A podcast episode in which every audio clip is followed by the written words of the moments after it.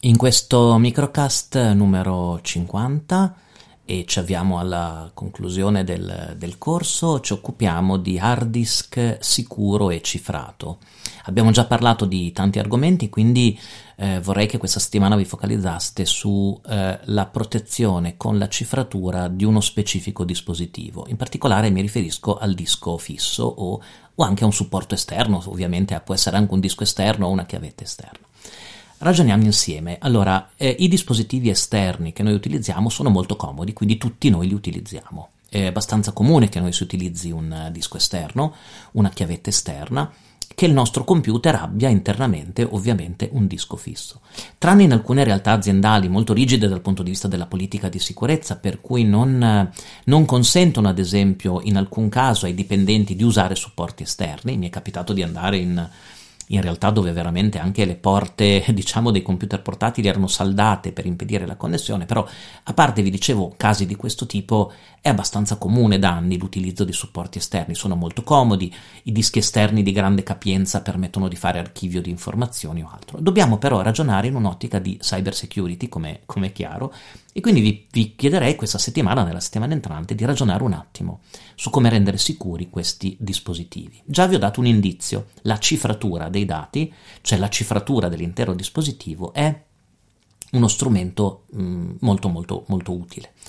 Partiamo con gli hard disk interni al vostro computer, computer portatile o computer fisso. Eh, c'è la possibilità ormai nei sistemi operativi più moderni di cifrarli, cioè si chiede al sistema operativo di, ad, di applicare un algoritmo di cifratura che può essere file vault, dicevamo nel Mac, o ehm, eh, BitLocker in Windows oppure anche, anche New Linux, i sistemi operativi New Linux hanno la possibilità di creare o la home dell'utente o addirittura tutto il, il disco in maniera cifrata. Di solito la procedura è molto semplice, io, io, uso un Mac, quindi nel mio Mac ad esempio si va nelle, in, nelle preferenze di sistema o impostazioni di sistema, c'è una voce che si chiama proprio sicurezza e privacy, eh, dove ci sono le impostazioni di sicurezza e c'è una voce che si chiama File Vault. File Vault è il eh, sistema di Mac che fornisce sicurezza ai dati codificandone i contenuti automaticamente.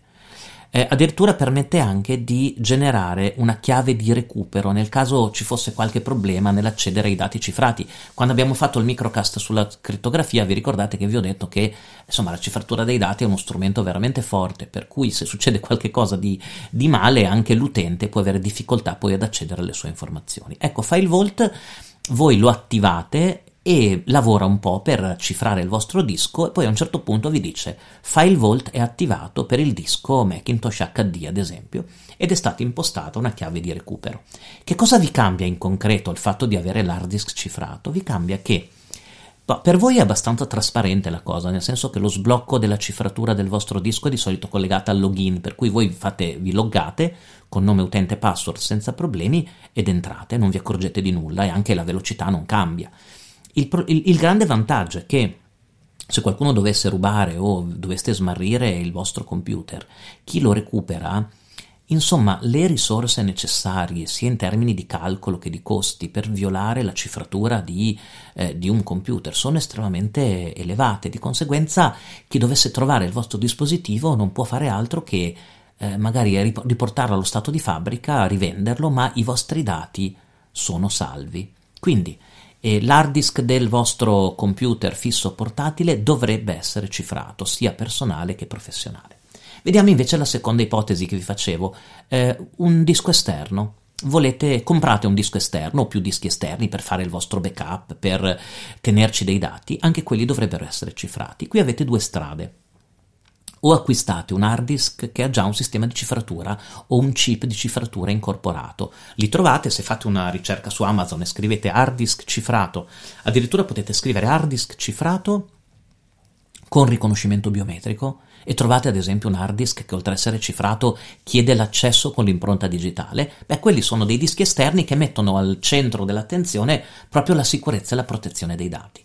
Oppure potete prendere un normalissimo hard disk eh, come posso dirvi, eh, non, non, con particolari, diciamo, eh, funzioni di sicurezza, ma lo cifrate voi e per cifrarlo voi potete dal Mac ad esempio formattarlo in un formato codificato oppure usare da Mac, da Windows o da Linux dei software di cifratura. Io vi avevo già citato VeraCrypt ad esempio, VeraCrypt che è un'evoluzione di un software che si chiama TrueCrypt si chiamava TrueCrypt che era molto utilizzato che vi permette proprio di selezionare il dispositivo da cifrare, scegliere una passphrase o una password per quel dispositivo e poi fa tutto, eh, fa tutto il software. Vi genera un dispositivo cifrato.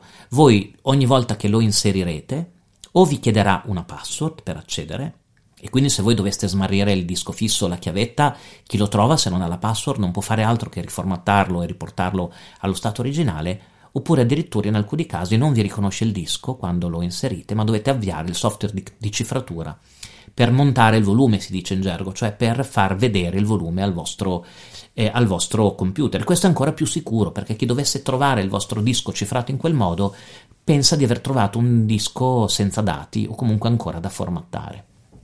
Ovviamente, in conclusione di questo mini podcast, mi raccomando ancora, fate molta attenzione quando fate delle prove con questi software o sistemi di cifratura.